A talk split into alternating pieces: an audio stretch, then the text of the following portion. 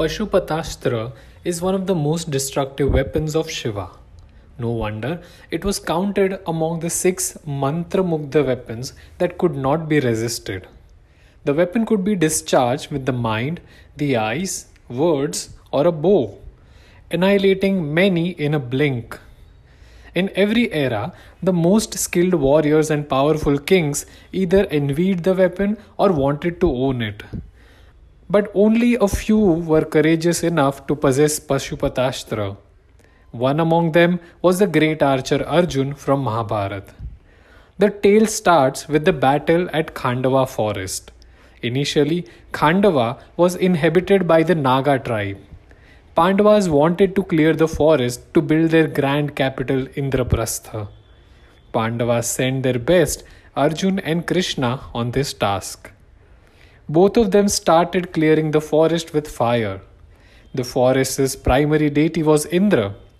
Seeing the fire, Indra rained on the forest and attacked Arjun with Vajra, injuring him. Still, Arjun fought and defeated Indra along with the gods. Indra was awed by his bravery and offered Arjun his most destructive weapons. But Indra put forward a condition that Arjun must please Shiva. Arjun wanted to acquire godly weapons to safeguard his family. Lord Krishna advised him to perform severe austerities for Shiva. Arjun left his brothers and went to Indra Kiladri Hill in Vijayavatika for penance.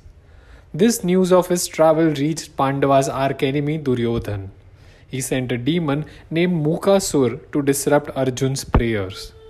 Mukasur had magical powers he took the form of a wild boar and advanced towards Arjun, who was lost in Shiva's devotion. Lord Shiva was watching over his devotee. He appeared as a hunter and shot an arrow at the boar. At the same instant, Arjun became aware of the animal and released an arrow from his bow as well.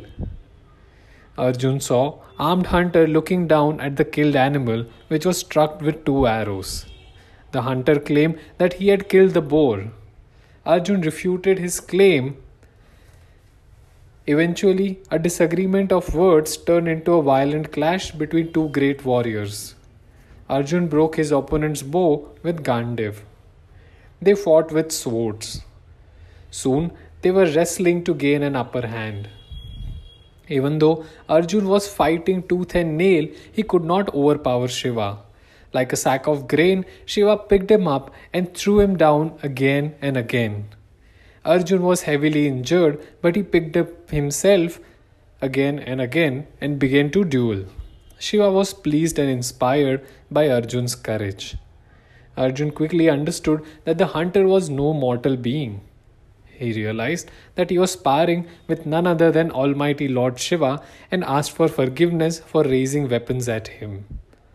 Shiva forgave Arjun, saying he had won him over with his bravery. Shiva and Parvati both appeared before Arjun, blessing him with Pashupatastra. Arjun stood humbled before them. On that day, Shiva named him Vijay, which meant victory. After Shiva's departure, the Lokpal materialized. Among them were Varun, Indra, and Kuber. They gifted Arjun with the weapons Indra invited him to the Devlok where he learned the dance from the Gandharvas. This is how Arjun became successful in his quest for Pashupatastra.